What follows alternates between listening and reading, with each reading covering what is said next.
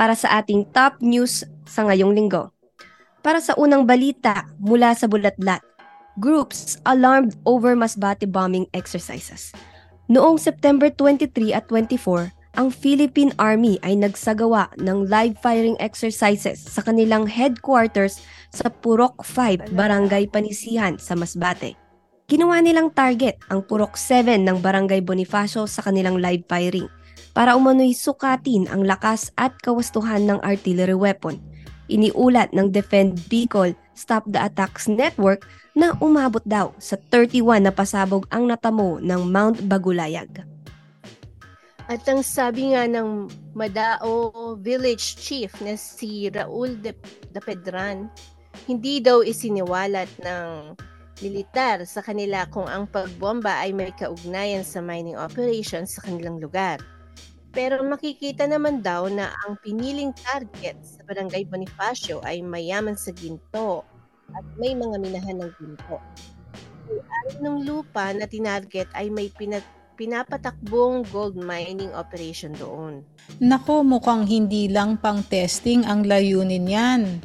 Sabi nga ni Danny Molintas ng Environmental Defenders Congress, ang mga pambobomba daw ay first part pa lang. Pagkatapos noon ay magkakampo ang mga militar sa mga komunidad na itong upang subukang patahimikin ang paglaban o pag-resist ng mga mapanirang pagmimina. At sa ganitong konteksto raw nangyayari ang maraming kaso ng mga pang-aabuso sa karapatang laban sa mga organizers sa mga komunidad.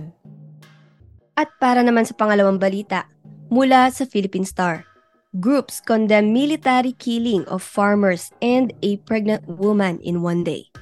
Sa ikalimamput isang anibersaryo ng Batas Militar noong September 21, dalawang magkahiwalay na operasyong militar ng Armed Forces of the Philippines ang humantong sa pagpatay sa mag-asawang magsasaka na sina Jover at Amy Villegas sa Masbate at pagpatay sa isang buntis at lima pang sibilyan sa Negros Occidental.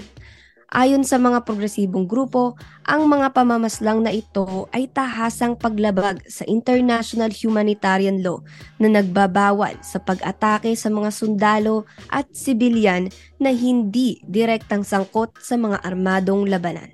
Oo nga, dahil ang international humanitarian law ay nagsasabing may pagkakaiba sa pagitan ng mga sibilyan at mga mandirigma at ipinagbabawal din ang mga pag-atake sa mga mandirigma na hindi na aktibong lumalahok sa labanan. Tulad ng kapag sila ay nasugatan, may sakit, o nahuli ng kaaway. Kapag ganito ang kaso, tinatawag silang hors de combat or out of battle at may karapatan sila sa proteksyon. Nakita nga natin na ang paglabag sa hum- international humanitarian law ay lumala sa ilalim ni Duterte. Lumala ang pag-red tag at pagpatay sa mga magsasaka ng mga state forces. At patuloy ito sa ilalim ni Marcos Jr. Tinatawag nila itong counterinsurgency operation kahit na kakaunti o walang ebidensya na nagpapakita na ang mga magsasaka ay bahagi ng New People's Army. Ganito rin ang nangyari noong panahon ng batas militar ni Marcos Sr. Laganap din ang mga pamamaslang sa kanayunan na natatarget sa mga magsasaka na kritikal sa mga patakaran sa reforma ng lupa ng gobyerno. Kaya nga ang sabi ng grupong karapatan, quote, sa isang nakagagambalang pamilyar na script, sinabi ng mga salarin na ang mag-asawa ay mga miyembro ng NPA na napatay sa isang engkwentro ng militar. Unquote. Tapos yung anim naman na civilian ay pinatay daw during a, quote, 10-minute armed encounter, unquote. Pero ayon sa statement ng Jose Rapsing Command ng NPA, sa Masbate, hindi daw miyembro ng NPA yung mag-asawa. Tapos yung anim na civilian naman, pinagbabaril habang nakasakay sa isang tricycle.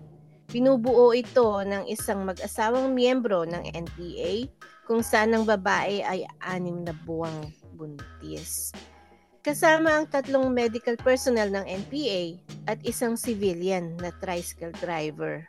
Kaya pala ang tugon ni Arlene Brosas ng Gabriela Women's Party dito ay, quote, ang mga biktimang ito ay mga sibilyan o hindi armadong mandirigma na hindi nagbabanta, ngunit sila ay sadyang tinututukan at brutal na pinatay ng mga sundalo ng gobyerno. Unquote. Tahasang paglabag po ito sa international humanitarian law na laganap sa ilalim ng Administrasyong Duterte at Marcos Jr. Para naman sa ating pangatlo at huling balita, from Rappler, 10 cops who went AWOL o absence without leave joined Socorro cult, says Surigao del Norte Police Chief. Noong September 28, iniulat ng Provincial Chief Police sa mga senator na sampung pulis ang nag-absence without leave o AWOL sa taong 2019 hanggang 2020 dahil naging miyembro sila ng Socorro Bayanihan Services Inc. Corporation, SBSI, sa Surigao del Norte.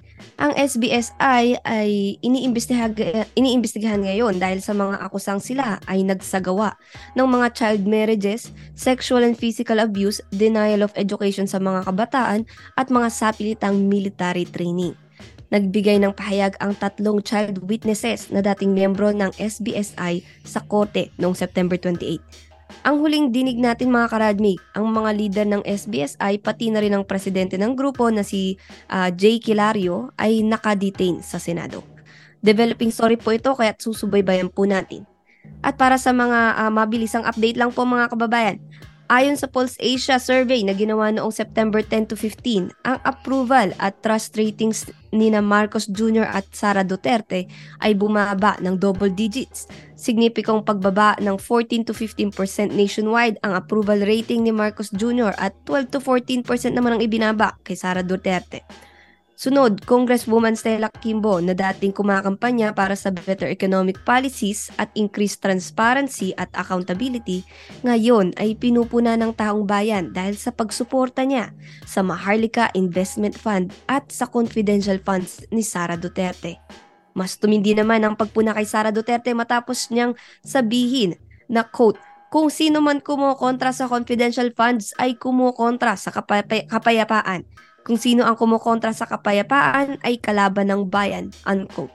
Lastly po, Judge Felizmenio of Malolos RTC Branch 19 acquitted former Major General Jovito Palparan for the case of kidnapping and serious illegal detention filed by Raymond Manalo. Anong masasabi niyo dyan mga karadmig? Patuloy po kayong nakikinig dito sa Radyo Migrante, Toronto's Best Filipino Community Program, Vibe 105.